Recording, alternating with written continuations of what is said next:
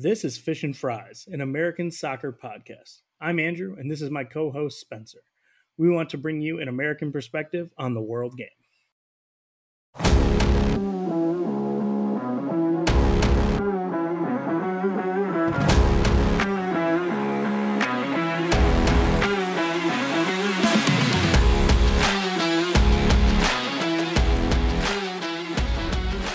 Welcome back to another Fish and Fries, an American soccer podcast. I'm Andrew here with my buddy Spencer. Spencer, City is not exactly flying high at the moment. How are you doing, buddy? You do okay?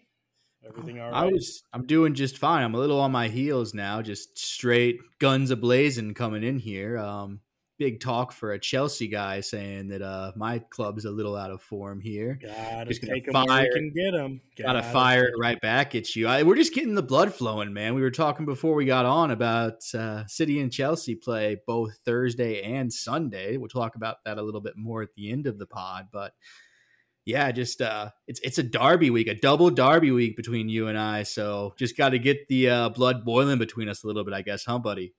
Uh, I was actually thinking about this.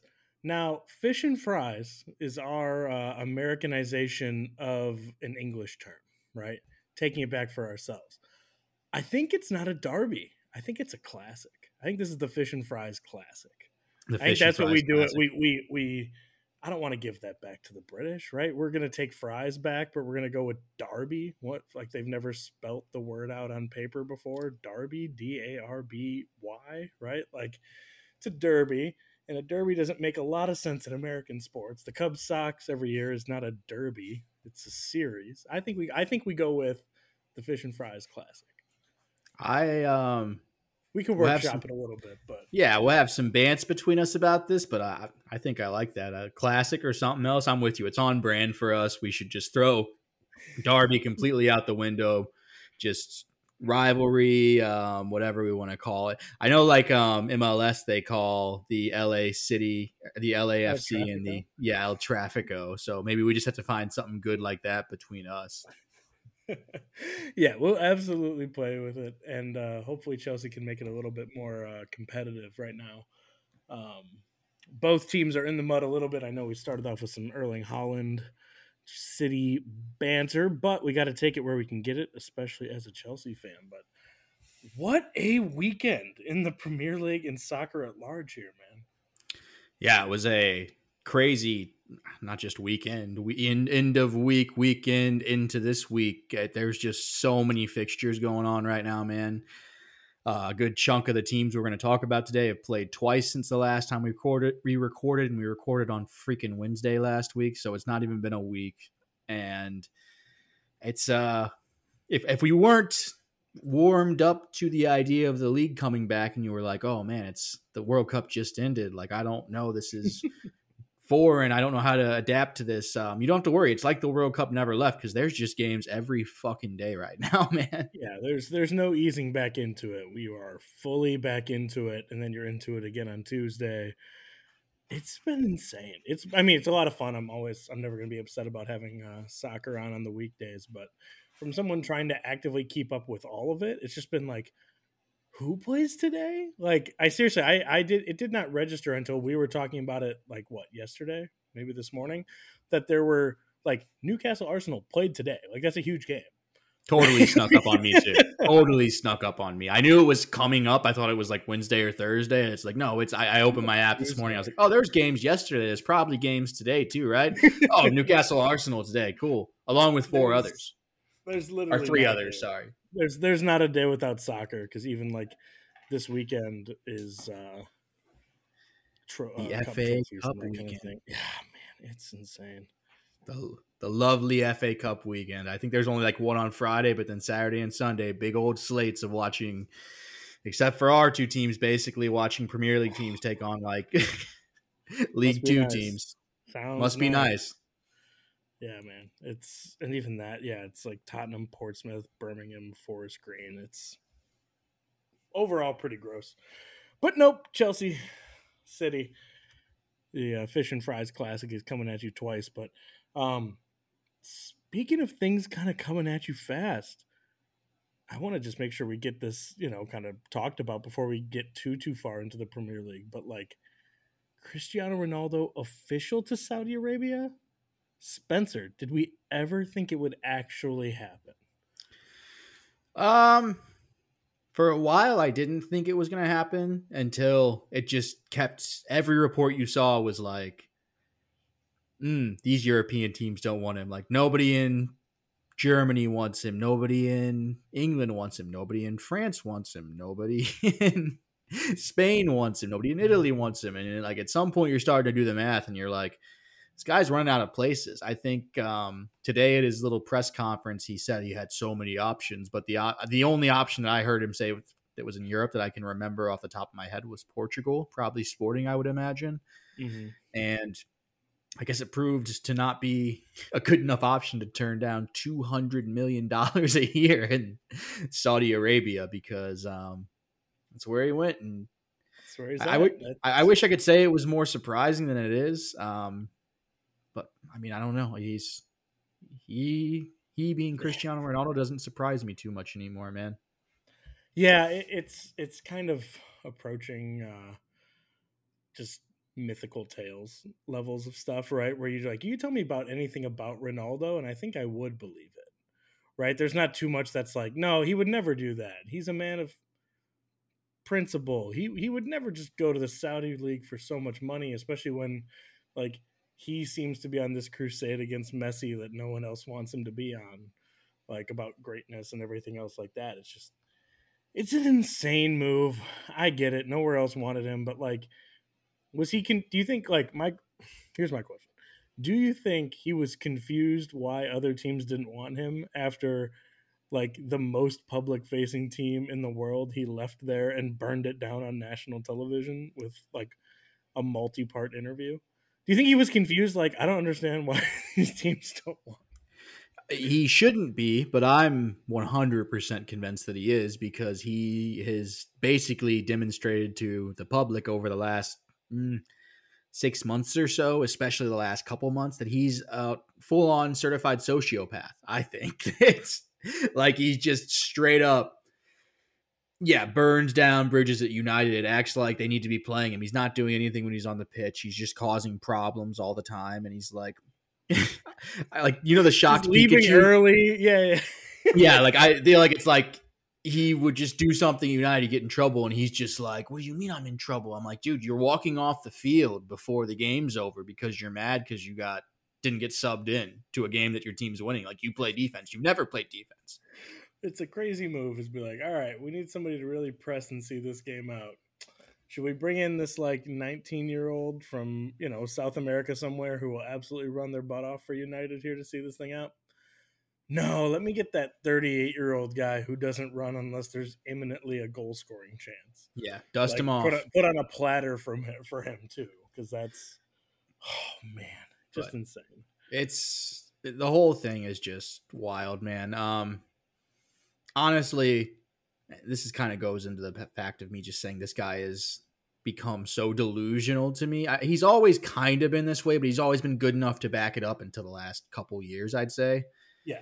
Um, but like literally in that Piers Morgan interview that you just kind of referenced a minute ago, Piers Morgan asked him about playing in like Saudi Arabia. They literally named Saudi Arabia, and it's this is a month ago, a little over a month ago, I believe. And he's saying, "No, I I will finish the top level and stuff." And I I understand that nobody wanted you, but then to like today at his press conference, go in there and be like, I want to show the world that the Saudi league is a good league. I didn't come here just for the money. He said something like along the lines of, "I didn't come here just for the football. I want to show the world like that this is a good league." And I was like, "You didn't go there for the football, buddy. No. You went there for the two hundred million dollars in salary and endorsements you're going to get a year. Like, just is, let's call a spade a spade here."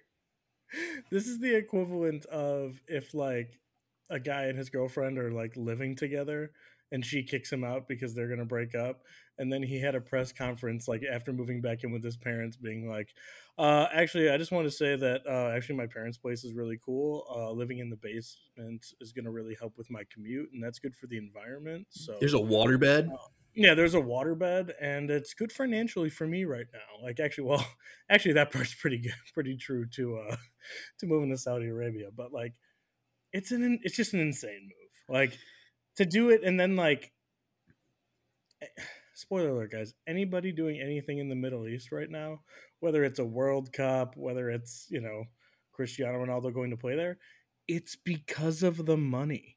Um, you had a very sweet, sweet oil cash and you know, like as as uh, Roman Abramovich, former Chelsea owner, and uh, your guys' current owner was, hey, it's not all bad, but you know, the uh, getting that getting that sweet sweet oil money or the anything else there, but you know, this is a guy who could have been moving to Kansas City, Missouri, Spencer, or Kansas City, Kansas, I guess. So, you know, if that says anything about what people's perception is of Kansas City where would you rather be? Where would you rather be, Spencer, as someone uh, with a little bit more skin in the game than than most of us here at uh, moving to midwestern cities? Um. Well, obviously, I am St. Louis based, so we got like a nice little friendly rivalry going on with Kansas City, and a not uh, friendly but not so friendly rivalry with the state of Kansas. So, like considering Sporting KC is based in Kansas um, yeah, I would have probably picked Saudi Arabia over Kansas too. So, um, but if he was on the Missouri side, you know, that's a little bit disrespectful, hurts my feelings. The um, he could have lived on the Missouri side, right? It's not that far of a commute. I mean, it'd be crazy not to, but um, the USMNT only account. You know, we love mixing it up on there in the comments and stuff. But they, I felt a little bit attacked when I saw the tweet that was like, "Imagine Ronaldo in Missouri," and I, I understand where they're coming from, but you know, um, I like it here. Born and bred here for the most part, so um, you know, it's kind of like the uh, it's kind of like the little brother thing where like somebody can talk shit on your like somebody talks shit on your little brother, you're gonna have to like fight them, but you can talk all the shit you want to your little brother. Kind of that type of scenario with the old state of Missouri here. Yeah, yeah, that was that was very funny to me as someone from Illinois, and you know, like I, have spent a lot of I spent a good amount of time in like Missouri, and like I, St. Louis is fun. I have friends there, but like outside of like the Ozarks or you know, also fun in a place I have friends. It's never like, man, if I just got to get back to, if I didn't get to visit Kansas, like you can drive through Kansas by accident. Be like, oh shoot, we're in Kansas. I didn't even realize the GPS routed us this way. But, um, yeah, it was it was very very funny to watch you uh, get into it with people about um, Missouri and Kansas issues. You know, the show me state. Uh, who has less basketball teams professionally. I don't know what else you guys would argue over, but it's uh it's tough, man. It's tough. No professional basketball, I'll give you that one. Fine. Um we're lacking some things for sure, but uh like I said, my little brother, I can't um I can talk all the shit I want, but if you guys talk shit about Missouri, then I'm coming at you on Twitter. So it doesn't take much. Spencer the Twitter fingers just always right there. Always yeah, they're I'm pretty hot on that uh, trigger pretty much. But um, just overall to round out this Ronaldo thing, it would have been kind of cool. Um, the move would have been probably not as criticized, I think, if he would have gone to MLS. Um, I think MLS is seen in a higher regard than the Saudi Pro League. Um, people still would have gone with like the retirement talk and stuff, but it would have been kind of fun to see him in MLS, especially like cross state rival. I could really really, you know, dig into the not liking this guy if he's on the other side and he's our biggest rival in soccer with St. Louis City SC starting up, but um not meant to be, man. Yeah, I I, I kind of think like Loki the most impressive part of all this is like is Sporting Kansas City putting together a competitive package to two hundred million dollars a year for the Saudi League? Like, I know the MLS finances get insane the second you start looking at literally anything with it, and it it'll break your brain. But like, man, when it was like, yep, Saudi Arabia or Kansas City, I was like, this is the most random sentence anyone's ever written. No one, no one would believe this if this was just like, if we had told you, like, I don't know, man, I think he's either going to Saudi Arabia or Kansas City, Kansas.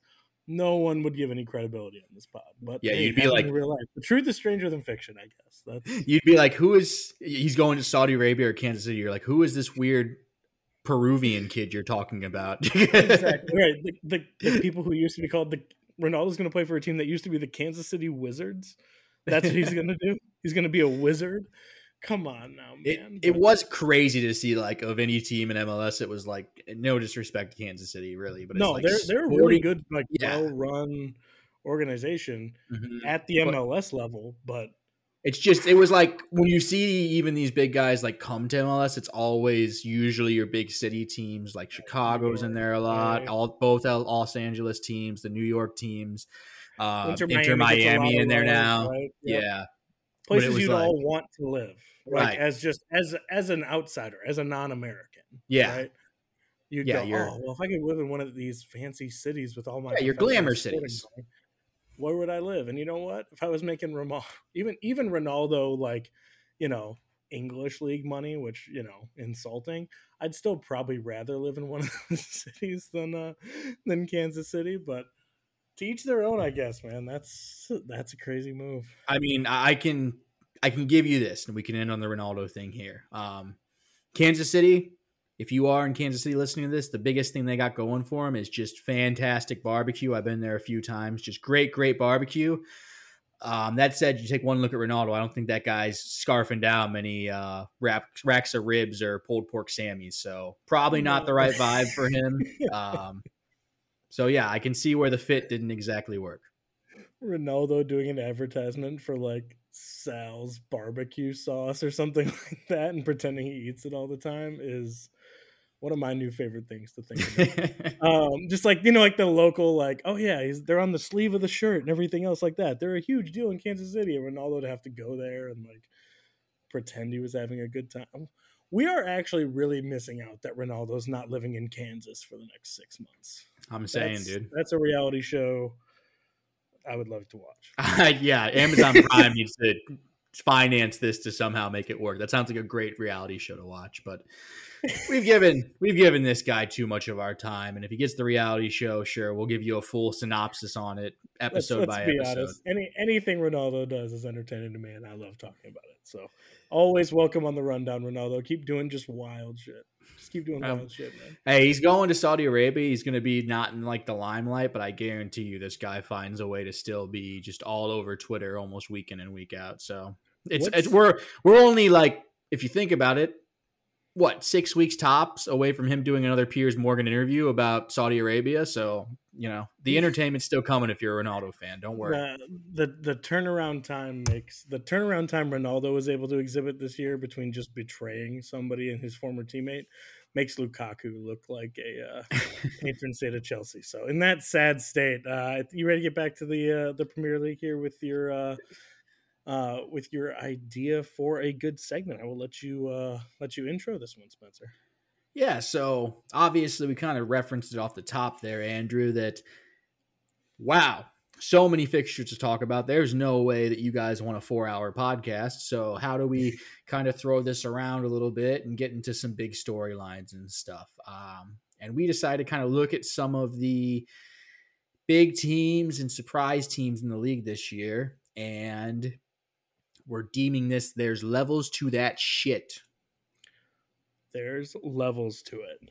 Absolutely. And what and what we're gonna do here is kind of look at uh we picked out nine teams here. Um five restraint. of them restraint by your boys. Restraint. Not going over every team when we don't mean to. We're gonna restraint. Yeah, and if your team is um lower level of the table, I'm sorry, this podcast not going to get to a ton of that. Uh, we'll reference them a little bit, a couple of thoughts as we go through these other guys, but there's just so much happening this week that we wanted to get into the big six and then a couple other guys we threw in there. But we've taken five that we're optimistic about that things are shaping up really nicely for them this season. And we've picked out four that are a little bit more, mm, dare I say, crisis, panicking a bit. Um, and we're going to kind of both go through this and kind of rate how we think the level of optimism or panic on these teams.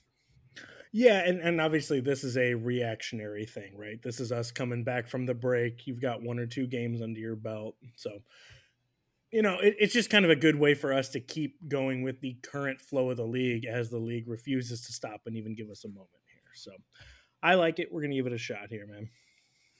Let's do it, man. Let's just uh let's start happy here. Let's start on a good note here. Um, All right. They did draw. They did draw, draw today against Newcastle, who we'll also talk about in this optimism category. But going into today, Arsenal was seven points clear at the top. Um, City obviously had the draw over the weekend with Everton, and yeah, they'll be eight eight now Eight- eight- today. Yeah, they're eight now after today's tie. Yep.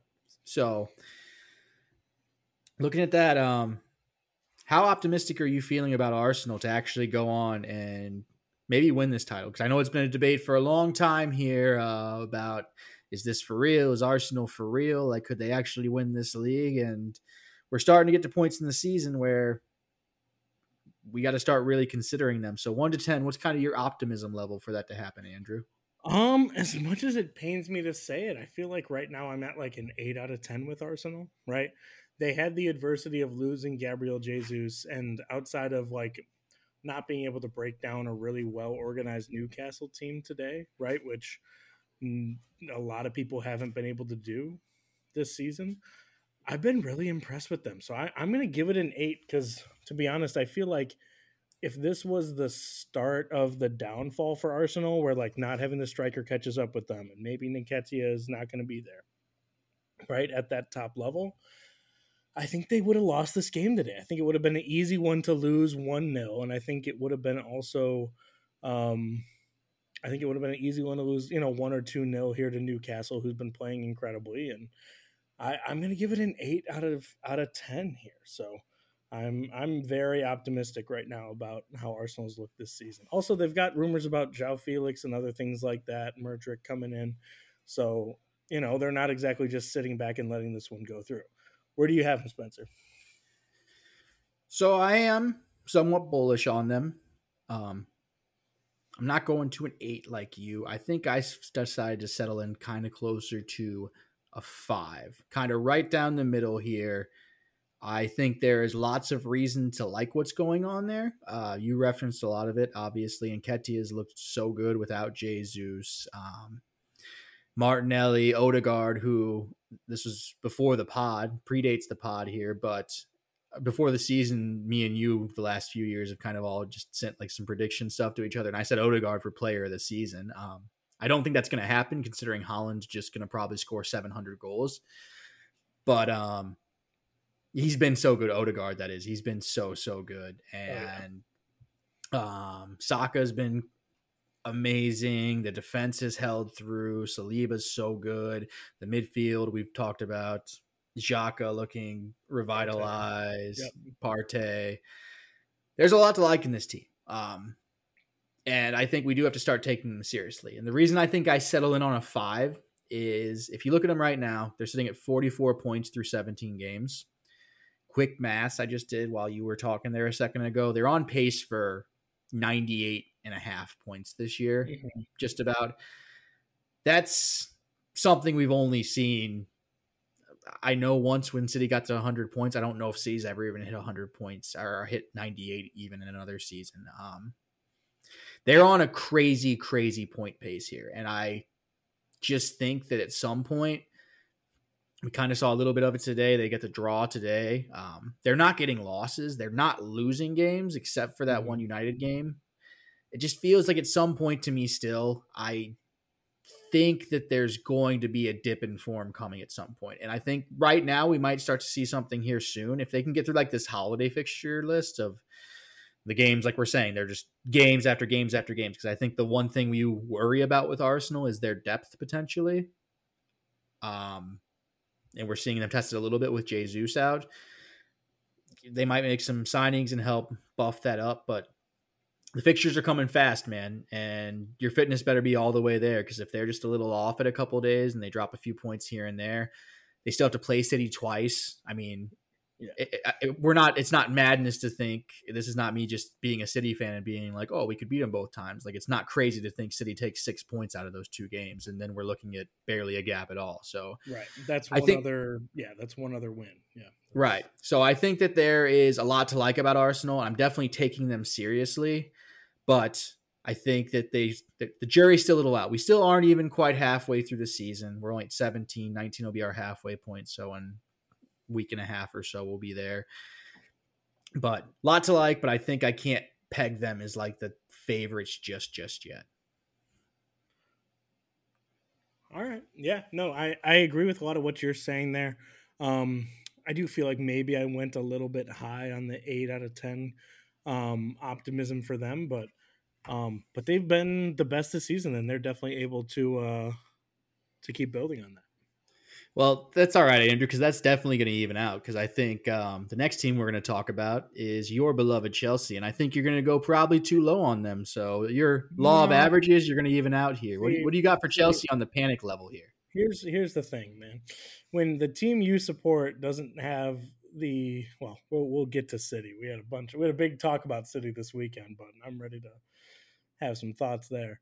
But uh when your team has obvious problems and those obvious problems like don't work out, I don't think it uh, surprises you. I'm not mad that like they weren't able to close out Nottingham Forest. I was upset that it happened, right? Didn't like that.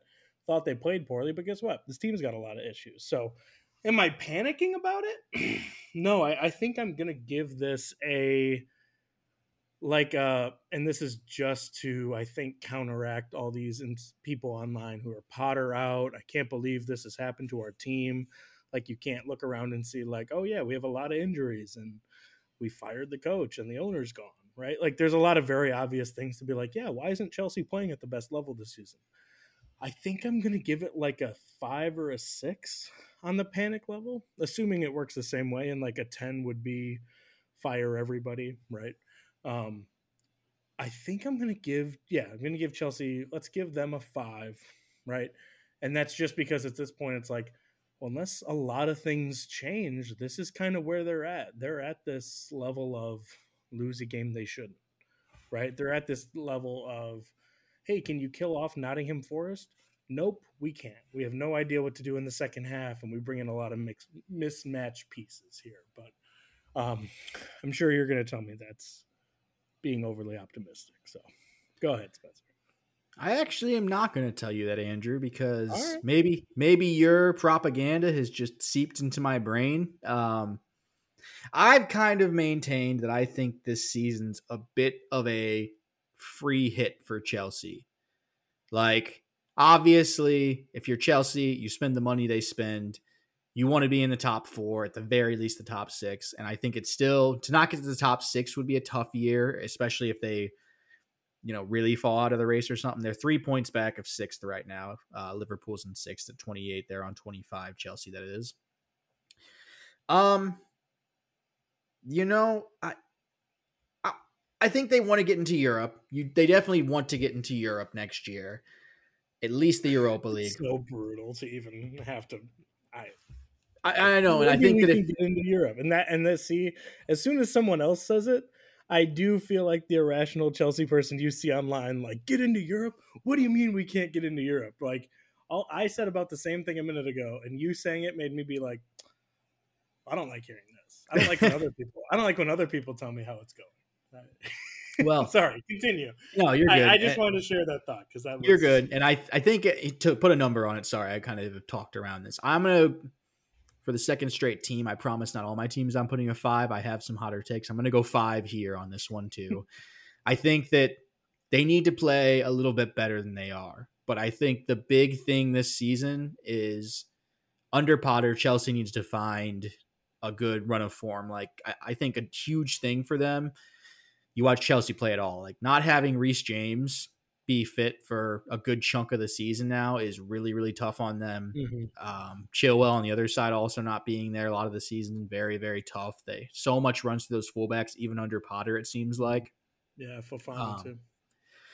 Just at the back, just completely right. Yeah, and you can just you can kind of see that the team's trying to find a competent attack, and there's times where it looks good, like the game against um, Bournemouth Bournemouth, where they win at home 2 0, and Havertz is scoring when he's playing up at the nine. Like that looked competent that day. It looked good for a while at Nottingham Forest, and then, you know, Forest yep. finds a goal. Um, Pulisic's playing for him, like getting a role. I like that. That's just bias, though, but whatever. Um, I think the biggest thing for Chelsea to me is be competitive. Like, don't just be a rollover to these teams, like at least finish in the top 10 at the end of the year. I think they're going to do that. They're not going to be anywhere close to relegation or anything. It's a bit of an off year for them compared to Chelsea standards, I think, but I I'm not going to crucify them with how much change they had coming into this year and sacking Tuchel and all that. I think it's a bit of a free hit, and as long as they're decent, it's it's okay. As long as you start to see signs of growth throughout the rest of the season, I think they're fine to me. These are incredible words from a guy who has to play Chelsea twice in the next calendar week and who has some Chelsea demons to exercise that he wants to caution that we're not in the relegation battle and as long as we finish in the top half of the table like Arsenal isn't ripping his heart out every week they don't completely bottle it but um no no no those are those are really kind words here Spencer let's get back on the optimistic uh on the optimistic level before uh, I could do a complete spiral here. Um, but Newcastle tied with Arsenal today, cemented their kind of resurgence at the top of the table. Right, they finished third. They were third going into the break. They come out of it. They're still in the same spot there after a uh, a good draw today. Um, a better result for them than for Arsenal. But Spencer, where is your optimism level for Bruno Guimaraes and Eddie Howe's Newcastle? My level for, of optimism for Newcastle is pretty pretty high. I um I'm gonna settle with this one on a nine, Andrew. I'm very Ooh. optimistic if I'm a Newcastle fan because I've kind of said in the past there's more money to be spent for this team. I don't know how much of it happens in January here, but they are well ahead of schedule. They sit third right now, one point behind City. Um, what is that? Eight, nine points behind Arsenal for the lead. Yeah, that's mm-hmm. probably out of reach for them. But it was never supposed to be in reach. It was never supposed to be in reach, and they're also five points clear of Tottenham, who are in fifth right now. Tottenham have a game in hand, but still, like they've got more than a game cushion on Tottenham. Finishing top four for them would be a crazy good season. Um, you referenced obviously they drew at Arsenal today. They got a draw against City earlier this year. I know they've had some other really good results in there. I don't have them in front of me. But they've been really good against the top six. They've got one loss this year, man. One loss. One loss only the entire year so far. So this is a team I'm very bullish on. I think they're really ahead of schedule. It would suck, obviously, if they do fall out of this top four race if you're a fan of theirs. But look, they're they looked like they're going to be. It would take something crazy for them not to at least be in Europe next next season. So I'm pretty bullish on them. I'm at a nine out of ten. Where are you at, Andrew? Before I give my number, my question to you, I guess, here is where is your floor for Newcastle, right? Because they have a like, where's your floor for where they could finish this year and still call it a good, successful season and not have too much disappointment after such a strong start? I think that you definitely would want top six at this point. Um, I guess I'll give it that if it just somehow really something goes wrong, like a couple injuries or something, because the depth of that squad's one thing you do worry about a little bit. If they somehow finish like seventh and they're like one or two points off of sixth place, I'd still probably say it's a pretty good year. But um, if I'm a Newcastle fan, I'm probably expecting top six at this point at the very least, if not top four. Okay. Um, Okay, that that seems fair. I just want to say like cuz that was part of the argument we had with uh you know, with Chelsea and even with Arsenal, right? Is well, it's not even technically halfway through the season here, right? There've been teams that have gotten off to a really hot start before, right? But it's this this sustainability here that makes it a really special season something they can build on. I'm going to give it a 7 and I did not think if I gave them a 7 I would be the uh the downturn, right? I didn't think I was going to be be the more negative one between the two of us here, but um, I've said it before about Newcastle. I'll say again, I'm really impressed with not exactly the like quality of their depth, right? Like there's a drop off, but there is like a floor. They will not play a person worse than like Sean Longstaff, right? Like they're going to be solid at the back, even if there are a couple injuries and that kind of thing. Um, I would have really liked to see them take this Arsenal game today right? Really would have been like a statement of intent. Um, and today, it looked Arsenal, I think, was the better team, right? It wasn't quite a played them off the pitch type of thing, right? Like some some nil nils are, you know, dominated by one team and the other team's hanging on. I think it was a lot more even than that, but I'm happy to give them give them a 7 here on my optimism meter. I do think just when you look behind them with how well some of these other teams want either are playing, right? And we'll get to them, so I don't want to spoil all, you know, all of those teams or just the firepower that some of these teams have. I mean, not to spoil it, but we're going to talk about Spurs next and holy cow have they been something else here. But when you look at just the firepower between Newcastle and Spurs, right? You know, one of those things is not like the other, just on paper. Right. And just before we get off Newcastle, I did pull up um, some of their results this season. Obviously, they had the draw against City and the draw against Arsenal, now that I said, but like look at the teams kind of behind them that are going to be chasing them for Europe here. Um, they beat Chelsea, they beat Tottenham, they beat they drew against Manchester United. They beat Brentford. I mean, I don't know if Brentford's really going to be in there for Europe. We'll talk about them in a minute. But they beat Fulham. Um, they they lost like last second to Liverpool. That's their only loss of the season at Anfield. It was a like ninety plus 11 mm-hmm. minute winner by Liverpool. And, so and Anfield is pretty much always okay no matter who you are. Right. Right. Like, especially to be have it that close. So they're playing well against the teams that they're going to be competing for with these European spots. So, um, yeah, they've they've shown they can hang to me, and I'm I'm buying what Newcastle is selling at this point. Yeah, I, I think the other thing that's always like surprising to me about Newcastle, and I think this is because a lot of their defense is so well organized and stuff like that, but their goal difference is like a title challenging team, right? It's easy to look at the points and be like, okay, well they've got one loss, like that's kind of fluky, right? Teams that win the title almost never win it with one loss or two losses, right? Those things are going to happen. But they've got a plus 21 goal difference right now, right? Like Arsenal has a plus 26 goal difference, City has plus 28. And I don't think goal difference is everything, right? But you don't want, like, those numbers should be comparable, right? If you're actually going to challenge at the top of the league this year. And, you know, it's probably the easiest way to just speak to how well they are at getting, you know, keeping a clean sheet. And then they can score two or three. I mean, we're talking about Miguel Almiron as like one of the best players in the league this year. That's insane. That's actually happening. He's proving it every week. He's going out and playing really, really well. Um, you know, like it's it's just they're getting it done, man. They're getting it done with everybody. Yeah, it's it's crazy what they've been able to accomplish. Um, we've referenced it kind of in the past, so we don't have to really dive into this, but they spent money for sure. Like Guimaraes coming in and um, Isak, who hasn't been fit really, but like he's been Trippier. good when he's been there.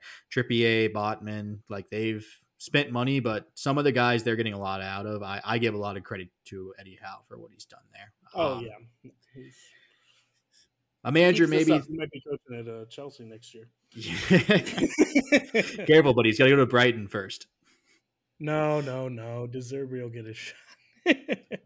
but um, speaking of managers, let's go to a very a former Chelsea manager, a very enigmatic manager um, who I said on Twitter today just needs a therapist because this guy cannot figure out his feelings. Antonio Conte and Spurs, they again they lose to Aston Villa at home over the weekend. Um, that's after they rescued a 2 2 draw last week against Brentford. Um, yeah. Alarm bells are starting to ring ar- around, uh, I was going to say White Hart Lane, but it's all right. It's the Tottenham Hotspur Stadium. Um, where your panic level at? Where is it at with um old well, Spurs? You know, it's it's tough to look to be a a fan of the team in tenth and look at the team in fifth and go, start ringing those bells. But that is how I feel right now, man.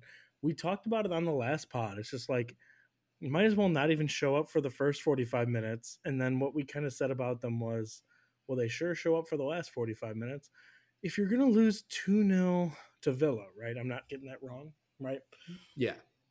I mean, 2 0 to Villa, but like they didn't have a foothold in the game, right? Like every once in a while, if you're like a kind of a mid tier, mid top tier team, right?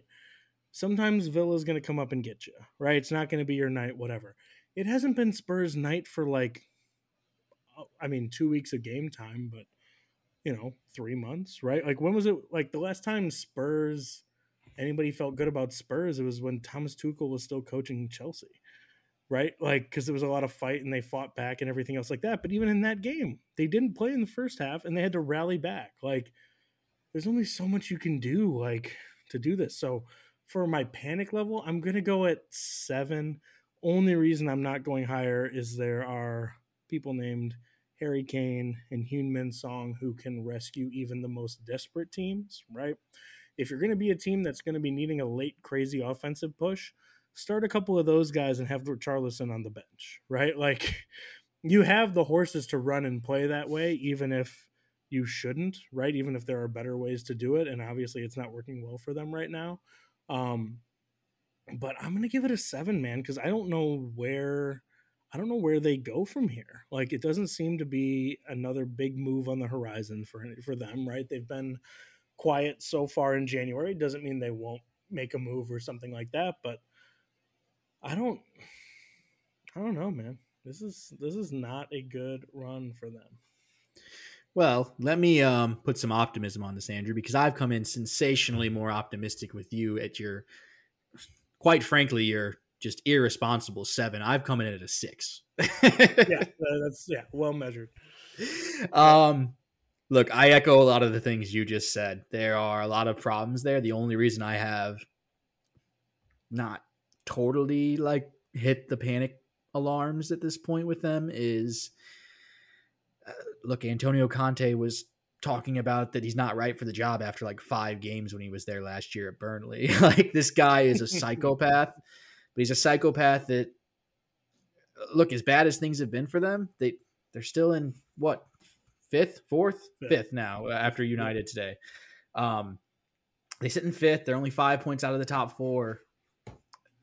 I, I tend to think that conte is going to figure this out enough to where they're at least in and around the top four all year and honestly like maybe if you're a spurs fan and you're listening to this and you think it's demeaning you can tell me but I think for the most part, Tottenham's a club that's kind of looking to be in Europe. Like the Europa League is not, if they finish fifth, it's not a total catastrophe if the teams in front of them are good. Now, the, the argument might be that there might be a couple teams in front of them in Europe that aren't that good, but um, I don't know, man. I, there's there's a lot to be worried about for sure. Like you referenced uh, Son a second ago he's not been himself this year. He's not been that good. And we saw like a flash of it with that run that he made against Portugal at the World Cup was so vintage and amazing. And that pass he played through to get them to the knockout round.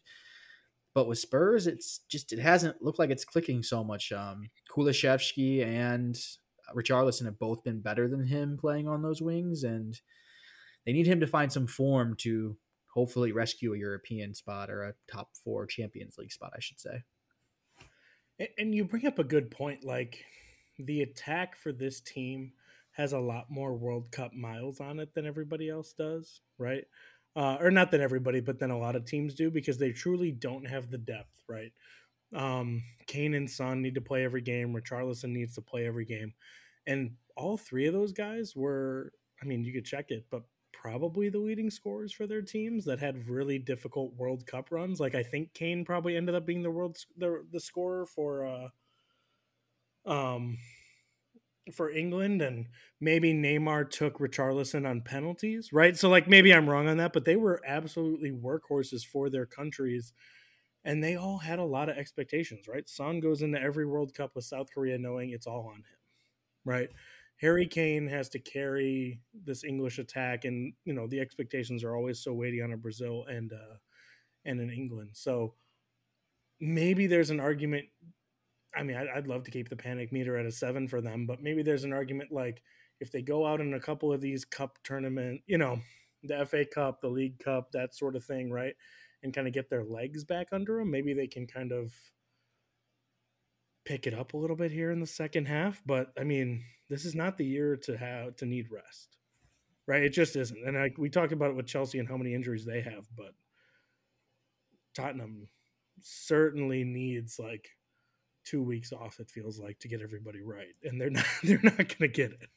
Yeah, it and I think maybe to be a little bit fair to them, um, they did very un-Tottenham like. They were very active this last summer. They bought in a lot mm-hmm. of people, much like Chelsea did, and they're still looking for some chemistry there. Like just off the top of my head, they bought Richarlison in, they bought um, Bissouma in, Perisic came in, um, Lenglet, I believe, was also this past summer. So they're trying to find a bit of chemistry. Sometimes it looks like out there, a little bit of competency and flow. Um, but yeah, I, I, tend to think that they're going to figure out this whole being in Europe thing. Um, but I'm sure that Spurs fans, that's not really good enough for them. Um, mm-hmm. They would really want to be top four. Like they, their expectation, I'm sure, is to be top four. They they sure like to think it is, and then they start doing the math every year of, uh, well, okay, well we're not going to be our, we're not going to be City. If we can kind of just compete, like every year their aspirations are higher based on the names they have, right? And they're perform like it's very hard for them, I feel like, to overachieve because they set a bar a little bit too high, right? They don't have a world class midfield and they definitely don't have world class defenders, right? That's what separates Arsenal and City right now is they have legitimate world class talent, right? That's playing like that at all three levels. I've said it before, I'll say it again. Tottenham might have the best just attacking players as a whole when you set that group aside versus anybody else, but they need the rest of the team to pick them up. And it just, you know, if you take a little bit of a little bit of energy off of that front line, right? All of a sudden they can't generate anything, right? They're having a really hard time.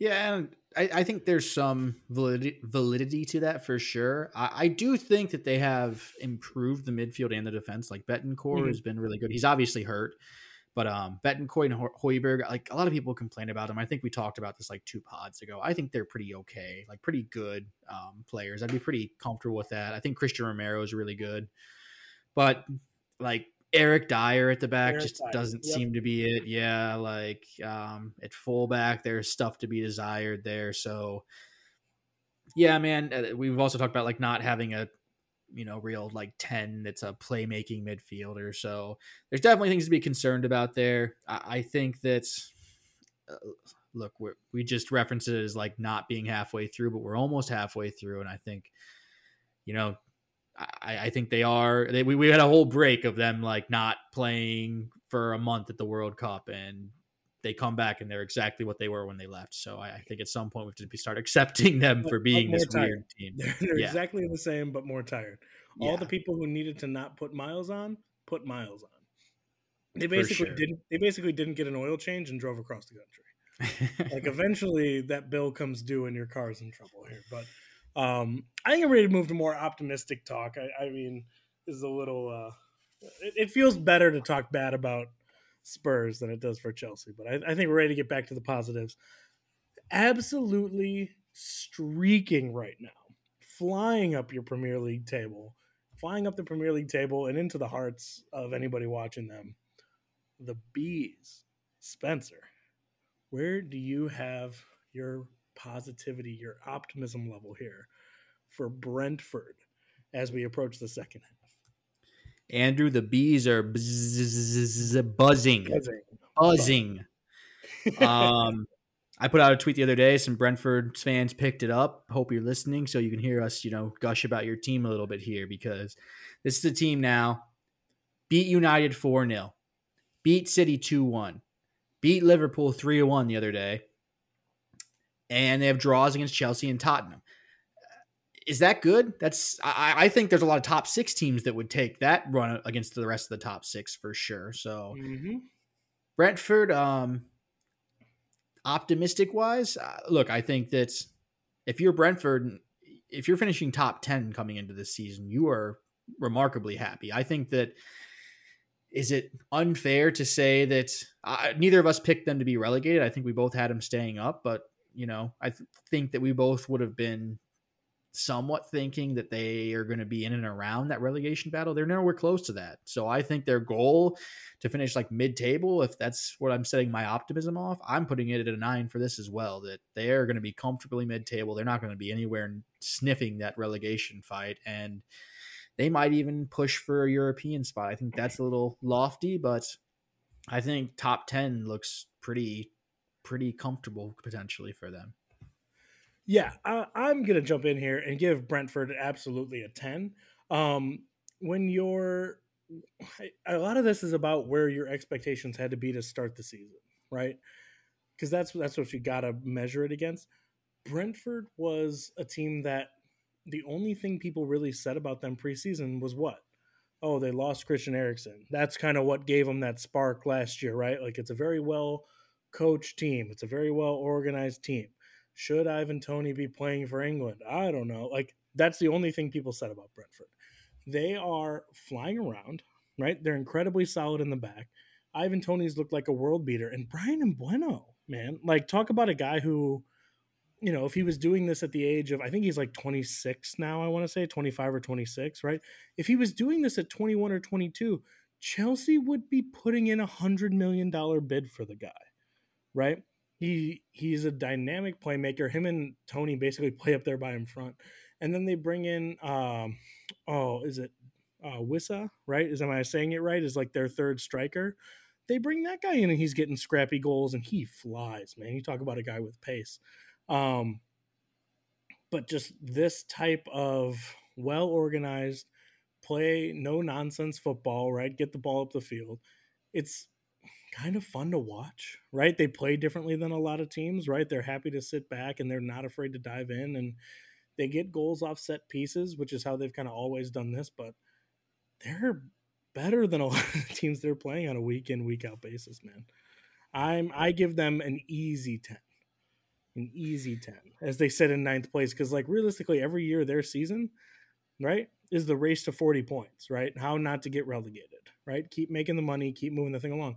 They're at twenty six points, not even halfway through the season, right? Their goal of let's not get relegated, right? Let's try to get into that mid tier is gone. You're ahead of the mid tier. You're you're rolling. Uh, yeah, I mean they're they're literally pushing for Europe right now. I, I think maybe the, one of the only reasons I've said nine instead of ten here is coward. The I'm a coward for one, and for two, the Ivan Toney thing looms a little bit large. Like, is he right. going to be suspended at some point? But you know, he didn't play the other day against Liverpool, and they still beat Liverpool three one. So yeah, they they they bossed Liverpool. Yeah, they they ran the game. Like and just just like a couple other guys that um you know you look at their squad you need a couple of them and like Wissa and Mbeumo but like Nørgaard's been really good Rico Henry yeah. um Josh Dasilva's been really good um Raya, this, I really like their goalie as as somebody with Chelsea has an eye on uh, goalies around the world I think Raya right. look good in a, in a blue shirt but even like Ben Mee's been pretty good for them at the back so uh, look man yeah I I'm definitely with you. I I think that when you put it like preseason wise, yeah, race to 40 points type of thing. Mm-hmm. They sure look like they're gonna fly past that. Um, even if Toney's out of there. So I'm not gonna go full on 10 here, but a nine, a strong nine, and um, yeah, I, I think the bees are gonna keep buzzing here. A soft nine from Spencer. Um, speaking of soft, let's get into our panic level club Spencer, who's up next? Who do we got on the list, buddy? I believe the next club is a uh, club near and dear to my heart. Uh, oh the no, blue, the blue half of Manchester. Did they get put in the wrong one? Is this a typo? We should be optimistic. They're second in the table. What's what's going on, buddy? Oh well, what's going on is that uh, when you win the league like you know 12 times in the last like 14 years or whatever that's no exaggeration so don't like scream at your radios man united fans. I know you were good like 10 years ago. I was about to don't worry. I know chelsea's been good. I know it's not that many but when you win the league with the frequency city has as of the last what six seven eight years mm-hmm. um your expectations are to win the league and it's not really any wiggle room for anything. So there has to be a bit of panic when you are eight points back of Arsenal uh, at this point in the season, almost halfway through. Um, I'll let you go first, and then I'll kind of you know unpack what you got to say. Let's let's get the let's get the third party, the unbiased third party here first. What, what's your panic level, one to ten? So so he, I mean, this is a little bit behind the curtain, right? But like Spencer, we gave City on Saturday the Chelsea treatment, which to me is Chelsea, I'm nervous about it. The lineup comes out. I send Spencer an entire list of what I think about every single person in that lineup, and then there's a post game recap, right? it's pretty much a one sided conversation, but Spencer gets those texts. We did that for City on Saturday. And the conclusion I came to, right, trying to watch it, be in the game, watch the whole thing, or for the mo- you know most of the whole game, right, really get into what's happening is the only way to make this team any better is to have a less talented team because there's no reason you should ever lose, right? There's no injury that should keep anybody out without a really good world class level replacement. You don't can't blame the coach, you can't blame the recruitment staff. It's not that there's no depth. Everybody's playing pretty well this year. And then to just go and lay an egg, man. I I'm so here's here's the real part of it, right? My panic level, one. I give this a one on the panic level. You have the best roster constructed right? Out of anybody.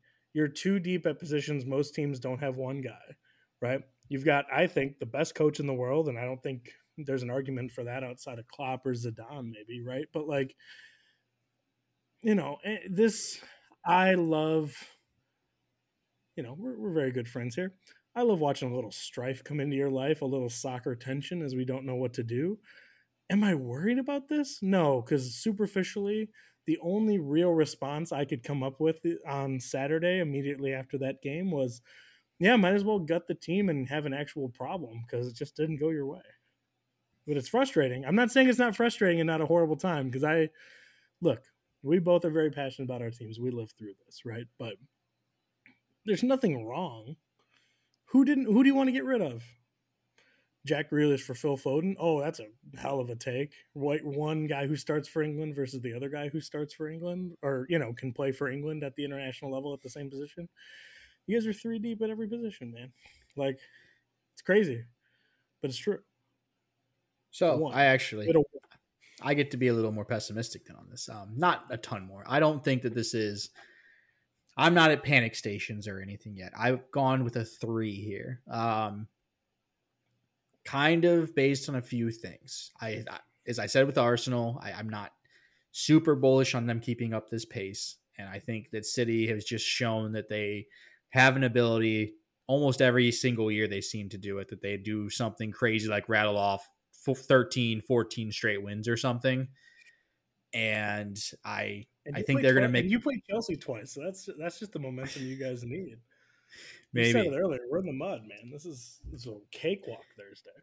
Maybe, maybe, my friend. But um, I'm gonna go three because I think there are things to worry about. I have kind of said it, I believe, last week that there's just these weeks where just something's not clicking offensively. And I think that as great as Haaland has been, this team kind of is still at times figuring out how to play with a striker, it seems like. Um, there's times where they're really reluctant to just throw it into Haaland, and there's times where they're just bombing balls in, and teams are taking that away, and they're trying to find that perfect piece. They seem to play better against better teams when they're playing teams that kind of are on like a low block type of thing and aren't trying. Well, you guys positive. are really in trouble on Thursday. you guys are screwed. I more mean like teams that try to have a little bit of possession and play a little I bit know. of like soccer with them, which Chelsea I would believe for wherever they are in form would try to do that. But um, yeah, they seem to really struggle against these teams that kind of sit back against them and just are willing to counter. And um, I mean, look, I can't go too pessimistic here. It's kind of what you said the other day, and I agreed with you wholeheartedly when we were texting, where you were just like, nothing really wrong happened. Just City just drew. It just happened. And I'm like, yeah, just it feels like these just happens things are just happening more often than usual so far this year. Um, but I don't know, man. I, I think that they still are going to be right in there for the title race at the end of it. I, I, still think they have a really good run in them, and I can't be full on pessimistic about it. Um, the draw today between Newcastle and Arsenal helped. What didn't help is watching Brighton go to Everton and wallop them 4 1. the only reason it was one for Everton was that they won a penalty in like the very last minute of the uh-huh. stoppage time. Yeah. So um, that, that, that was a, that was like a little brother penalty. It was like we don't want him to quit. You know, yeah. You know, we, we got to like send these home. Goes, if he goes upstairs and cries to mom, I'll be in trouble. Somebody knock somebody over in there. Come on. Hundred percent. So um, yeah, there were there was good and bad today, but um, you know I'm overall pretty okay with it. I think City's going to figure this out, man. Yeah, I I think uh, I think the only other thing to that is just like the same way we were talking about like preseason expectations for Brentford, right? The preseason expectation for City is to run away with this league, right? And they're not. Yeah, and um, you worry about it. I mean, to be fair, they are sitting in second, so yeah, you want them to run away with the league, but it's not like they're out of the title race. They're in there. And at some point, you got to say we haven't played the team that's in front of us, and that team is playing at a 98 point pace, which is like City's. If City gets a 98 point pace, that's a great season even for City. So, mm-hmm. I, I think that there are definitely reasons to worry. If Arsenal has lost, you know, two games this year, if two of those draws are losses, and it's even closer, a few more points, then you know we're having a completely different conversation. I know that's like fantasy talk here, but mm-hmm. it's fine guys, margins, I think. And do you guys play Everton again, or do you have anything to worry about? Because apparently, I believe we have to go to can't deal with the topic, man. I, Aaron, oh, man, we talk about I'm Everton a lot. We can't talk I, about Everton today. They're, they are not worth talk about a team not worth talking about. But holy cow, is that like the least talented team I've ever seen? I think I just had like this was all like just written in the stars because I so aggressively shat on them. Was it last podcast before yep. we played them? And then very so. worried pregame, very worried pregame about Everton. And I'll be honest, man, I didn't even read those messages. I told you, like you were like, I don't know, I don't feel good about this Everton game, man. And I seriously like looked at the text, like rolled back over and went to sleep. Like you know what I mean? Like I looked at the text and went. I'm not going to talk about Everton before they start playing. Like Everton, there's nothing to worry about with Everton. And sometimes it's who she tells you not to worry about, man. That's whew, sometimes, tough. man. But uh, that's an that's enough of uh, putting me in the dumps a little bit here. Let's uh let's talk about another positive team, Andrew. Yes, and this sir. is this is one that I I've been watching quite a bit of this team lately. Whenever they're on, I find myself wanting to watch them. That is. Fulham America. Big meat, Timmy Ream the American Anthony Dream. Jedi Robinson at the back, mm-hmm. Palhinha in the midfield. This team, there's a lot to uh, like about this team, Andrew. Jay Palhinha? Jay Palhinha. The guy deserves it. We got to get it right. Fair enough. Jay Palhinha. And then your boy, Mister, is the speaker on himself. Alexander Mitrovic up top. Man, this guy is quickly becoming one of my favorite players in world football. The Serbian sensation. He's so fun to watch this know, year, man. man. He's he just is. he's like well, A, let's let's start with A. Selfishly, I find myself picking him on DraftKings a lot, and he's always cashing in for me because he's just scoring goals at will, it seems like. B, he's just so fiery out in the field. Like watching this guy play, it's just he's literally just yelling at the ref almost the entire time. He's going into challenges hard. He's just everything he does is like 110%. It's just I love watching him, man. He's been one of my favorite players to watch this year and I'd put Fulham up there as one of the teams I've really liked to like surprise wise one of the most surprisingly fun teams to watch. Um Palhinha for one, Jay Palhinha, sorry, Jay, we're going. Jay sorry. He's Jay Palhinha. We're um we're obviously big USMNT fans, and uh, the USMNT only account the other day put one out that was saying that Palhinha is the only Jay Palhinha. God damn it, Spencer. Jay Palhinha is the only player to have more tackles this season than Tyler Adams, and we all have you know sung folk songs about Tyler Adams, but this guy's been so good in the midfield, and this team with, under Marco Silva, man, they have been one of the biggest surprises of the year. So what what number are you giving them, Spencer? Or did I miss it? I'm so sorry if I did. I, I just got totally into gushing and I just did I not even get a That's number was, out there. You, um, go ahead, give give me a number, then I'm going to equally gush. So I think that this was a team that, even over Brentford, I think me or you may have both had them being relegated before the year. I don't remember off the top of my head. I either way, I know we both would have had them around it. Mm-hmm. This team's sitting seventh right now. They're above even Brentford, who we just gushed about a minute ago. They're two points ahead of Brentford. I am. This is. I've reserved my perfect ten for Fulham. Fulham America. I'm giving them a perfect ten, man. And he undersells it again. Fulham, eleven. I give him an eleven. I'd give him a twelve if I could. Listen, we there is nothing set out about you only give one team a ten. And if I'm giving Brentford a ten, I'm giving Fulham an eleven. They basically they've been a yo-yo team for years, right? They get promoted. Mitrovic scored 40 goals in the in the championship last year. Can he replicate that? The answer's been no for like 3 seasons, right? What are we going to do? Get Tom Cairney out there and some younger guys and run around and have like an older defense? Is that going to work? I don't know. It really worked in the championship. The boys are flying. Give me an 11.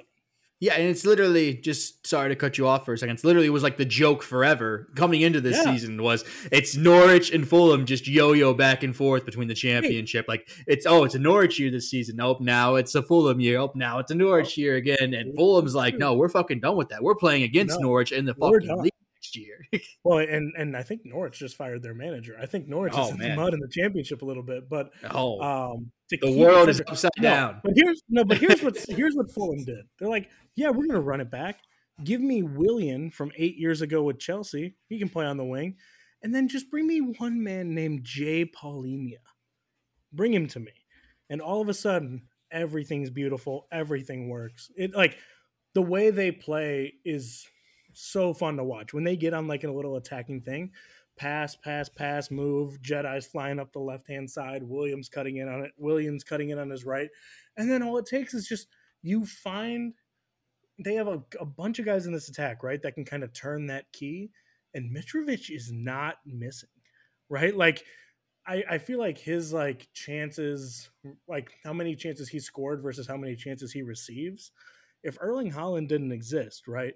Mitrovic would be up there for like the Golden Boot for sure and Player of the Year. Because what is this? He's just scoring goals for fun, man. He's he's a monster, and I just think like Bernd Leno just show like Bernd Leno plays for this team, right? He gets ran out of Arsenal, and he's like, "No, I'm just gonna move across town, put some clean sheets together, you know, hang out with uh, Tim Ream, the American Dream, Jedi Robinson. We'll throw the right side of the defense together, like." I, I give them an 11, and they deserve an 11. They deserve an 11. You underselling them a 10 is insulting. I'm a coward, I guess. I don't know. We've just established this podcast. I am just a complete coward. Didn't even think to go off the scale. He yeah, got too happy with Serbia and Qatar. He got a little cute during the World Cup, and he still maybe, pulled it off with his Argentina pick. So now he wants to come back to the Premier League and play it safe. Maybe that was the problem is that uh, I would have given them 11, but like Mitrovic, I still have just a little, a tiny, tiny bit of just, you know, grudge over Serbia just completely making that pick look bad. But on Fulham, man, um, I think this is something we really have to step back and look at because we're both obviously top six fans, uh, or fans of top six clubs, yeah. big six clubs. Um, for Fulham, like their last three since the restart, they go to Crystal Palace, win 3 0. They go at home to Southampton, win 2 1. And then they go to Leicester today and win 1 0. And yep. Yeah, Southampton, they're having a really bad year. They're in a bad moment. You'd want to win that one when you're at home for sure. But like mm-hmm. going to Palace and Leicester, Leicester, for however uneven kind of their season's been, yeah. Those are really good results for a team that you would expect to be in a relegation battle coming into the yeah. year. Those are remarkably good results. And even if I go back before the restart, their two results before that were they had two one defeats to both City and United, but they were right. both both those games were really uh, st- stoppage time winners for City scored yeah. in like the 96th minute and United scored in like the 93rd. So like they're competitive against the big six even when they play them. And this is a team that's they're not going to be anywhere near the bottom of that table, even more so than Brentford. I no, could, couldn't couldn't be if they tried. I don't want to even see if something happens this year. I don't even want to see it. Flying high, Fulham in with an 11 from your boy. Um, a team not receiving an 11. I don't want to spoil it here, but Spencer, Jurgen Klopp out. What what's your plan here? Are we firing Jurgen? There's no way we're firing Jurgen. I've seen these. I've seen these takes from some deranged people, but that's we're nowhere near that. That said, I am a bit worried about this team, uh-huh. but not to that level at all. Um, I have decided on Liverpool to kind of the same elk of Tottenham of how we talked about. Like at some point, you are what you are. We're almost halfway through, and you have these same problems. I, I'm feeling that for Liverpool too. I've gone for considering their expectations as we kind of referenced this whole time, this is a team that wanted to compete for a title this year. I've gone for a seven on Liverpool. Ooh. I, I think that they're they're going to be clawing to get into the top four at this point. And if you told them that preseason, uh, especially after bringing in your a 100 million. Your, your top four is crowded. but for Liverpool to try to get in there, like, uh, spoiler alert, I if I was picking today, wouldn't put them in there. But like, this is a team that bought in a $100 million 100 million pound, whatever the fuck it is, striker, like that we make fun of basically week in and week out on this podcast. They spent big money. They're bringing in Gakpo now, so you like to see how that works out. But Virgil van Dijk does not look like Virgil van Dijk from a few years ago. He looks, he, he hasn't for kind of a while since that ACL surgery, and it's hasn't necessarily affected him. Like I, I think I've heard a lot of people say that he hasn't been the same since the ACL surgery. I, I mean, this is still a guy that took them to a Champions League final last year. I think he's still very, very good, but he's just not that elite, elite level that he was a few years ago. Um, this midfield looks lost a lot of the time. They can't keep Thiago on the pitch. Um, they're playing guys like Oxlade Chamberlain. Um, I I believe in Harvey Elliott long term, but the kid's only like 18 years old. Yeah. Uh, Fabinho doesn't look quite as good as he's been in years past. Naby Keita can't even break into the team. Um, there's a lot to worry about here. They're still running James Milner out a lot of weeks, man. Like I, I think there's there's a lot of holes in this team that uh, we didn't really see coming into the year. Yeah, well, and it's like it's the holes are where you wouldn't expect them to be, right? Like it's not a secret to say like, hey, this Liverpool midfield is not the youngest group, right? But a team with Henderson, Thiago, Harvey Elliott, right, all those kind of guys is not we're expecting to see holes, right? If someone can fix it, it's Klopp, right? Uh, Naby Keita aside, um, but they have uh, one of the like their midfield does not impress me, and then their back line is just tough, man. Salah isn't turning in these world class performances. Like, what do you think the attack should do? Like, where that? I guess let's start there. What? How do you fix this attack? Is Cody Gakpo enough? Um, I think he definitely helps. Like, like I said, they've been running Oxlade Chamberlain out on that wing the last few games. Um, they obviously have some injuries and stuff, but still, that's not ideal. Um, I think Gakpo is definitely going to help things in the attack, but I the, the attack's what I worry less about with them. Honestly, it's the midfield and the defense that's rearing its head to me. Obviously, at wingback, they're so so good. At least going forward, I think there's plenty of attacking options in this team, but they're just getting played through the middle of the park and like the spine of the team that we reference so often has not been good. That starts with Nunez up top not being able to put away these chances. I know he's creating a lot of chances and getting on the end of a lot, but you know, at some point you got to start putting them in the net and not count on Wout, Wout Faes put him into that for you. First of all, that was the worst defender performance I've seen in what feels like 30 years. Seriously, that th- those two were so bad by Wout. Um, but like they quote unquote solved their big problem, right? Which was a striker. And their problem wasn't even a striker, it was replacing Mane, right? Because Firmino is never an out and out striker. He's a very good player, but you know, it's everything else he gives you that makes him such a good, valuable member but they have just no. I mean, I, I think I said this to you the other day. I don't remember if it was on pod or not, but Darwin Nunez is currently playing like the kid in a teen sports movie where you'd have to give him like the ugliest taped up glasses, and now all of a sudden he's great because he can see what's going on. He's wide left like Miami, like the University of Miami football team, man.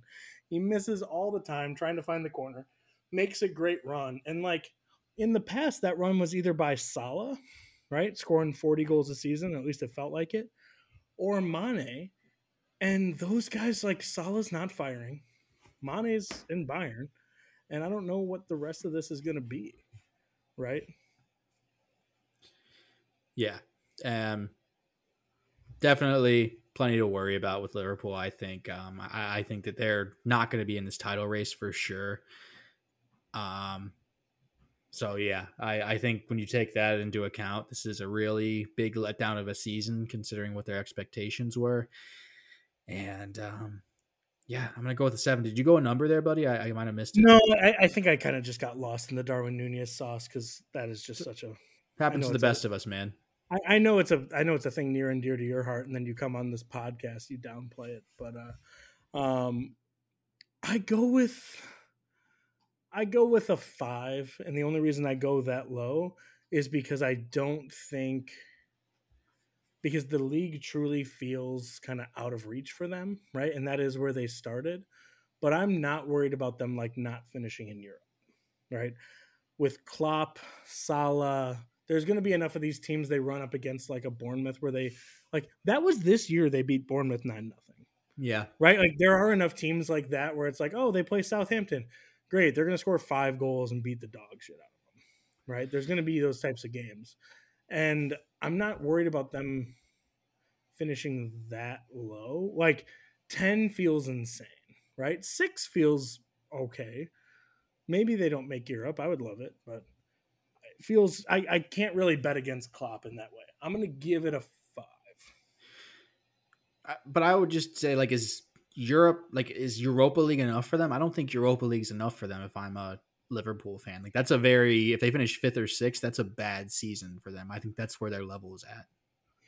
Well, okay, let's be honest. The teams who every year say if you're not top four, it's a failure of a season are how many teams? City, Liverpool, Chelsea, United. Spurs say that every year, right? So that's five teams without even thinking about it. I'm sure I'm missing someone just because I'm naming teams off the top of my head, which is. I think you didn't say Arsenal. It's basically the big six. I Arsenal, would agree. Right, that... yeah. And they all say top four or bust. And that's why the Europa League exists to give those teams kind of a cushion, right? Of, okay, well, we still made Europe and maybe all our players won't leave, right? Because that's exactly what happens to like this year West Ham is going to lose like everybody, right? Not to bring up a team that other there's not even panic for West Ham. It's just kind of a post mortem on what are they doing? How bad is it going to get? But like if you played for West Ham this year or last year in the last couple of years, you stayed with them this year. Now I'm not just talking about Declan Rice, even though I am you stayed with them to push to build on a great year where you guys got into Europe or you were very close to getting into Europe, whatever it ended up being, right? And they've done the opposite, right? They're floundering. And now, like, if you're, I was talking about Aaron Cresswell. I like Aaron Cresswell the other day. He should immediately push for a move in the summer because this is a horrible place to be, right? You're fighting in relegation. You didn't stay there to do that. Yeah. And I guess I t- totally get your point about there's six teams that say it's top four or bust kind of. I just think with Liverpool for me, eh, the debate coming into the year was who's winning the league, City or Liverpool. Yeah. Like Arsenal yeah. wasn't even a thing. So I think when I just take that into account, this is kind of a complete failure of a season. If they were to like finish Europa League spot, not even in the Champions League, I think that's a horrific season for them. Yeah. And and they're still in the Timo Werner, my striker can't score sweet spot where you talk about man, it's just, you know, but he really gets open. He really runs that line perfectly. I know he's not finishing, but those goals will come. Sometimes they don't ever show up. I don't want to, it's a secret. It's a secret, but sometimes they never come. They have to learn on their own. And I love Timo Werner, look, man, Darwin Nunez is pretending to be a 5'10 German man right now, and it's hmm. Timo Werner. Um, to get well, into people to... who are scoring goals, who yeah. are scoring goals and playing well, unfortunately, Spencer, how do you feel about the boys across town, Manchester United, on the optimism level, sweeping in, sitting a pretty fourth, a pretty fourth right now, tied on points with uh, with Newcastle. Yeah, um, look, with I can't beat around the, yeah. I can't, I can't beat around the bush here, man. Um, United have been pretty fucking good lately. They've been Rashford's firing again, which is scary. This is a guy that's been so good for them in the past. Um, they've got Casemiro looking amazing in the midfield. He's just slid in there really nicely. The defense looks good. David De Gea looks, you know, kind of more like vintage David De Gea again. They're getting stuff out of like Luke Shaw. Yeah, I was gonna back. Um, look, they seem to have gotten rid of that cancer of Cristiano Ronaldo, and they've just kicked on since then. Um, I, I think for United, it's even not even just coming into this year. I think that top four was a lofty goal for most people, just because they kind of had resigned to the fact of this is similar to Chelsea of T- Ten Hag coming in and just kind of having a bit of a free hit. Like we just want to see progress this year. Um, coming in, into the year we were like that, and then you see them. They had some horrifying results, like I've talked about, like losing in the derbies to City the way they did, um, getting just absolutely played off the pitch by Brentford at Brentford early in the season, which looks better and better every day. It, that that is looking better and better, but um, but it, but it happened. It was bad. It's happened, and look, uh, all that aside, though, there's still been some weird results in there for sure. But they've been firing the last couple months, kind of since that City loss. They've seemed to have turned it on pretty good since then. Um, they have it since then. That was on the second of October. They've got a draw against Newcastle, which looks pretty good. yep. They've got a draw against Chelsea, which is fine. Another top six team. Um, Good job, Chelsea. And they lost like kind of right before the break to Aston Villa at Villa three one, but Villa's putting some good results and stuff too lately. So yeah. I think on United, um, considering where their expectations were, I got to give them like a solid eight here, man. Um, things are kind of coming together faster than I think any of us would have expected a couple months ago. Yeah, and, and that's it, it literally is like the the all time example of addition by subtraction, right? Oh, we got rid of Cristiano Ronaldo, and literally everything is better. All of a sudden, our coach that we brought in to lead us with ideas and a different style of football, they can play it.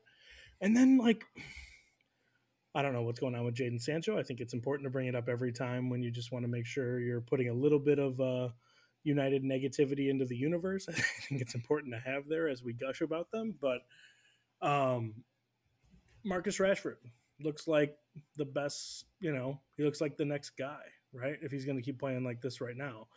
That's where his ceiling looks like right now. Is there anything he can't do? They got Anthony Martial to be a goal scorer again, right? He was a good, promising young player. And then the thing that's killing me is like Luke Shaw looks great. Casemiro looks great and then they bring in like Garnacho, right? Garnacho, however you say it, and he looks good, right? Antony was looking good, right? Like they're they're they haven't missed in a little bit, right? Usually the fun part of rooting against Manchester United are the misses, right? Oh, Pogba, yeah, you guys will be the best midfield for a decade. That didn't quite materialize. Oh, Ronaldo, oh, who's going to stop him from scoring? uh, himself and then his teammates and then his coach, right? like down the list of like, how is this going to fail? You know, like we're not laughing about Lisandro Martinez today. Like, you know, like that's kind of where we were a couple of months ago, is laughing about that. And unfortunately, as a Chelsea fan, I don't have a lot to laugh about. I got a lot to feel a little jealous about because it looks nice. Yeah, and if I was going to sprinkle a little bit of pessimism in here, because Which I am important. a which is I'm important a, do. I'm a yeah, it's just it's context, you know, just context um, mm-hmm. from a possibly you know salty across town fan. Um, they've been really good since the restart, man. But at some point, you do have to look at and be like, okay, they've looked really good against Nottingham Forest, Wolves, and Bournemouth. It's three teams that are right there in like the relegation fight. So they've looked really good in these games. I'm not de- I'm not denying that. Like City just lost to a team that not lost, sorry. Basically it felt like a loss. They just drew against a team that was in a relegation fight in Everton. So um just to put a little bit of context to it, I do want to see them do it against some bigger sides. They've done it against bigger sides this season. Like they are the only team that's beat Arsenal this year so far. They mm-hmm. did beat Liverpool uh, earlier this year. They've had some good results in there, but they've also gotten walloped by City, like I've referenced. So you want to see them do it against some of the bigger teams. Um, I think they beat Spurs also, to be fair, but yeah, it's uh, it's all looking good right now. Um, but you do kind of wonder what might happen when they face a little bit more adversity. This is a team that's kind of their thing over the last few years has been they get into some really bad runs and they can't dig themselves out of it effectively. So well, pretty optimistic, uh, but I, there's there's things to worry about. I think still. Sorry. Their their next no, you're fine. Their next two games in the league are Saturday, January 14th against you at 6:30 in the morning. Good to know that's how my Saturday is going to look 2 weeks from now. I'm waking up at 6:30 in the morning and then Sunday, January 23rd against Arsenal. So you wanted better teams? Great. Two best we got. And then it's Crystal Palace, Leeds, you know, Leicester and you know, reasonably from like those two games. Like if you want to compete at the top of the league, you got to get 4 points right? Like that's where they should set their expectation if they want to actually come back and be a factor in this thing.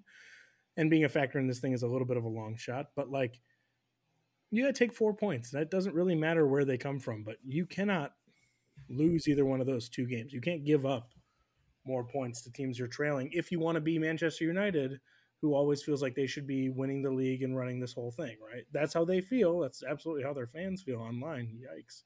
What a group of individuals that is. But um, if you're an if you're an American sports fan, think Yankees fans, but back when the Yankees were good and annoying.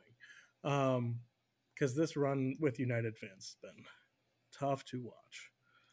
But I think that's part of the reason why maybe things have been a little better this year is that I think that they kind of finally acknowledged like, okay, new manager, we need to rebuild a little bit, and now they're now it'll be the year that they finish top four and get back in Champions League or something. Mm-hmm. So I guess that's the way the cookie crumbles, man. But um, that's all I got on United. That's all I got for this little segment. You got anything else? No, I, I think uh, yeah, I, I, think I'm ready to talk some uh, U.S. men's national team and then kind of get out of here. But I will tee you up to kind of bring us into this here, Spencer. Um, this all started when Gregg Berhalter's contract uh, lapsed, or um, not la- what's the word I want? I mean, it, lapsed kind of works. Expired, yeah, ex- yeah. Expired is the word I want, though. On the 31st, headed into the new year. And then things got super weird. So go ahead, Spencer. Walk walk us through this here. Yeah, Andrew, just um, never a boring day supporting this team. I feel like, man. Um, essentially, yeah, as you just said, Gregg's contract expired at the new year, and U.S. soccer has been until today, today being the third that we're recording, until the afternoon of today, completely silent on the matter. Nobody saying, hey, his contract's expired, but we're still negotiating, or hey, his contract's expired and we're moving other directions. Nothing either way.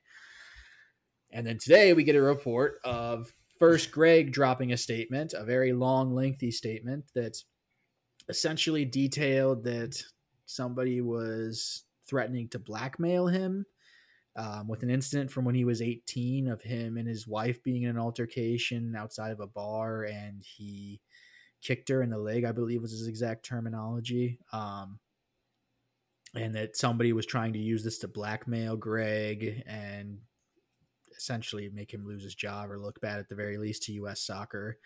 Um, so Gregg got got ahead of it, put that statement out, kind of ate it, said there's an investigation ongoing. Um, shortly thereafter, U.S. Soccer came out with a statement that said, essentially backing up kind of what Gregg said, that somebody came to them uh, highlighting an incident from his past, and that they found that outside individuals have been going in there's been altercations between outside individuals and people inside US soccer like multiple people besides Gregg Berhalter so they said they're in an investigation it's still not completely clear to me at this time um, the last I read of it like what's ex- I, might be both that this blackmailing thing and Gregg's former conduct is under investigation um, just all very confusing. Um, essentially, U.S. soccer came out. Sounds like tomorrow they'll probably announce who's going to be in charge for this January campus. It's not going to be Gregg, it seems. It'll probably be an assistant coach of some sort.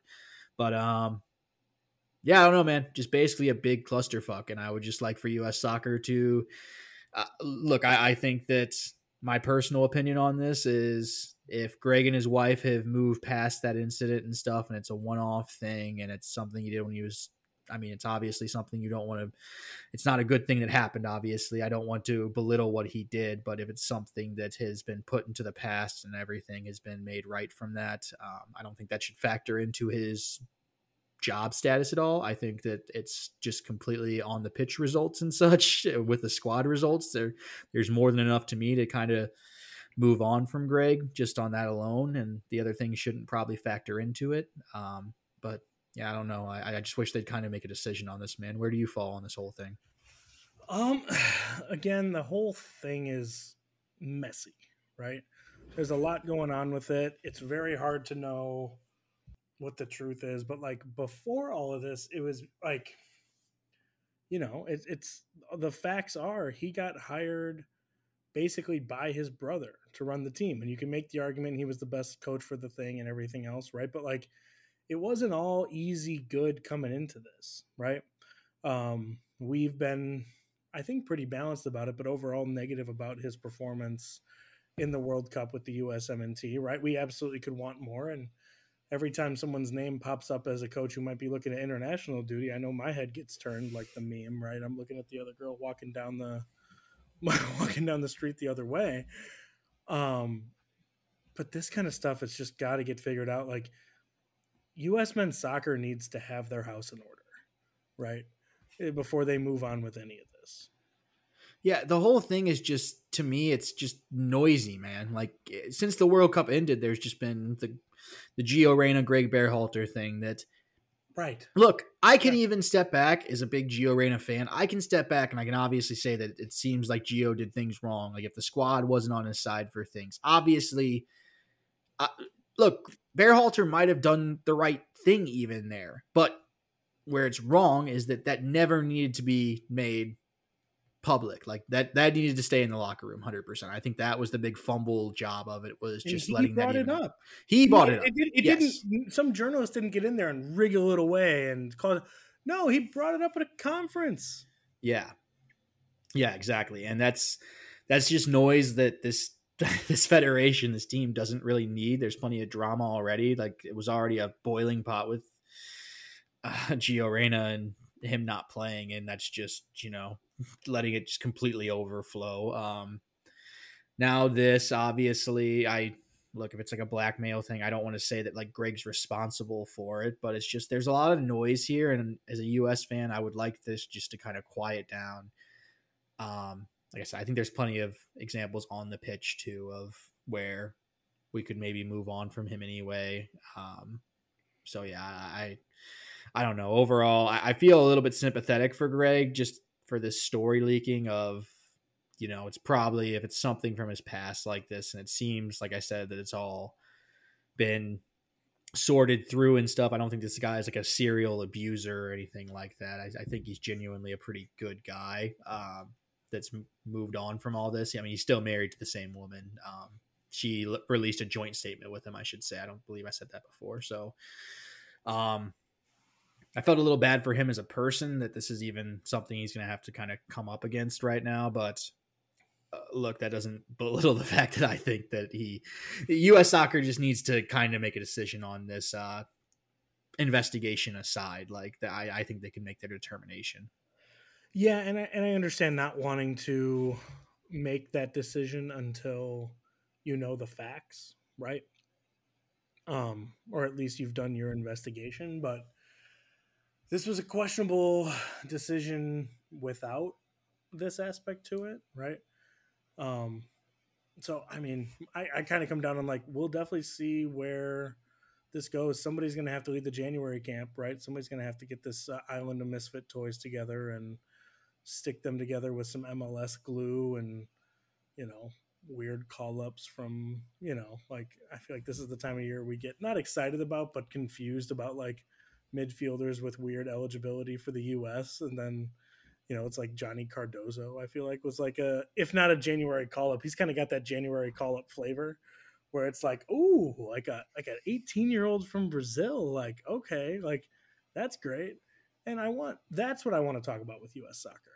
Right. Yeah. Like I want there to be a roster comes out and we're excited about like, oh, Aaron Long and, you know, like, oh, is Miles Robinson going to be back? That type of stuff. That's what I want to talk about, right? This this type of stuff um, is is not the fun part of it. And ultimately, we care about the USMNT, we care about the players, we care about everything else. But um, but this is a fun sport, right? I mean, putting it all kind of in perspective was the NFL player last night, right, who was down and collapsed and everything else, but you know, it's like, well, let's worry about the sport part of it. The serious part of this will figure itself out. It's kind of how I feel.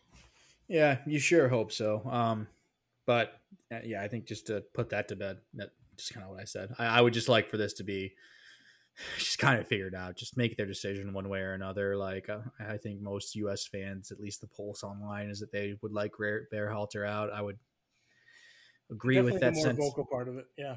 Certainly the more vocal. Um, I would agree with that sentiment. I think I'm ready to move on to something better, as I've said. But like, if it's going to be Berhalter, let's just let's just get this done one way or another, man. But um, yeah, let's get this podcast done, man, because we're uh, creeping up One over an hour and a half. or another, now. buddy. One way or another.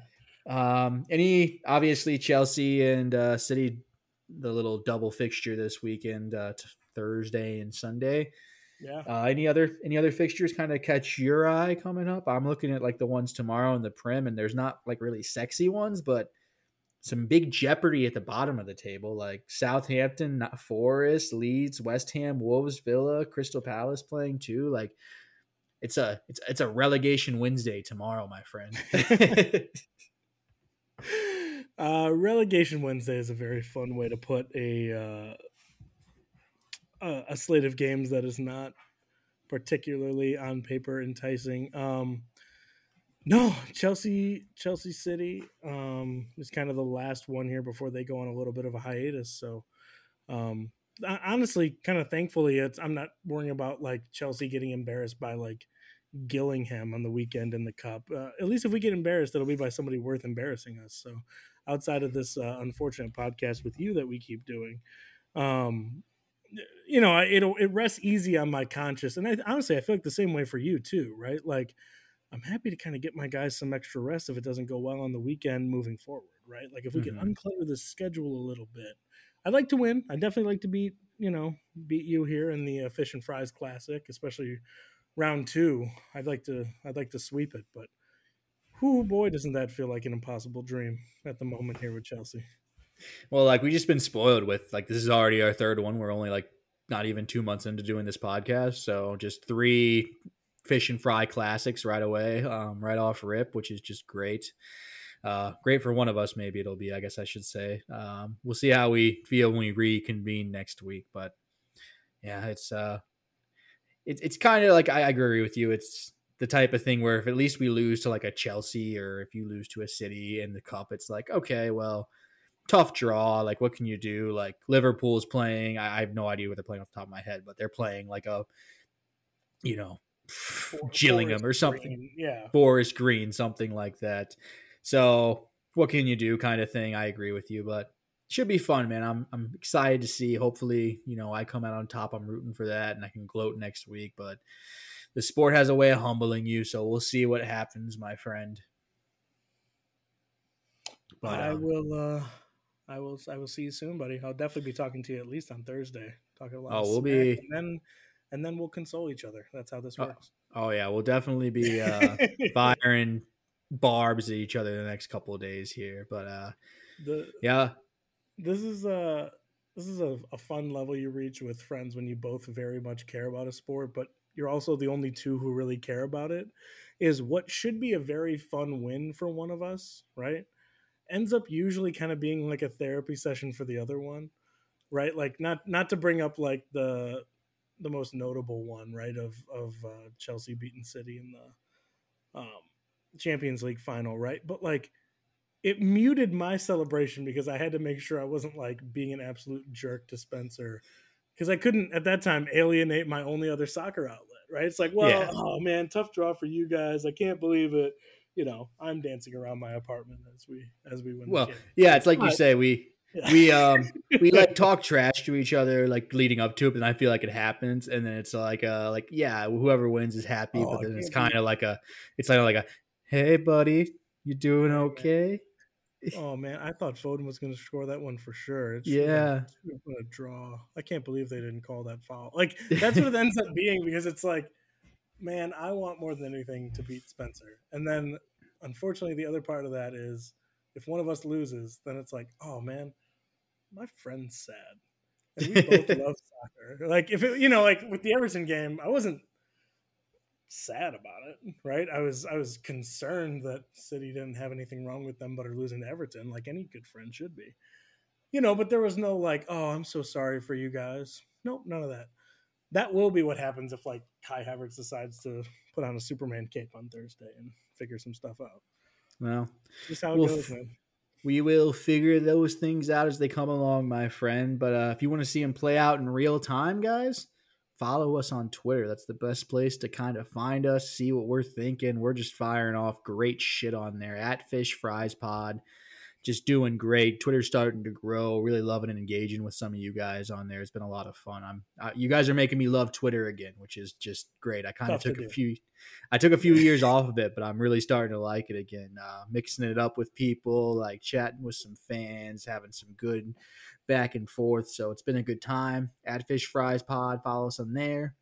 Yep. Be sure to follow the podcast on whatever platform you're listening to it on give us a like, give us a rating, uh, review would be awesome. Five stars really helps us out and um, helps us know that you like it. Hit us up on Twitter, like I said a minute ago. Tell us what things you want to talk about. I know we missed out talking on a lot of clubs this week. Um, apologize to you guys. Just it was yeah, a really, really busy week. If we if we didn't talk about your team, you let us know. It doesn't take more than one tweet to get a five minute dedicated segment about your team every week. I'm going to need some proof that you actually support that team before we dive into it, right? I need like a Twitter picture.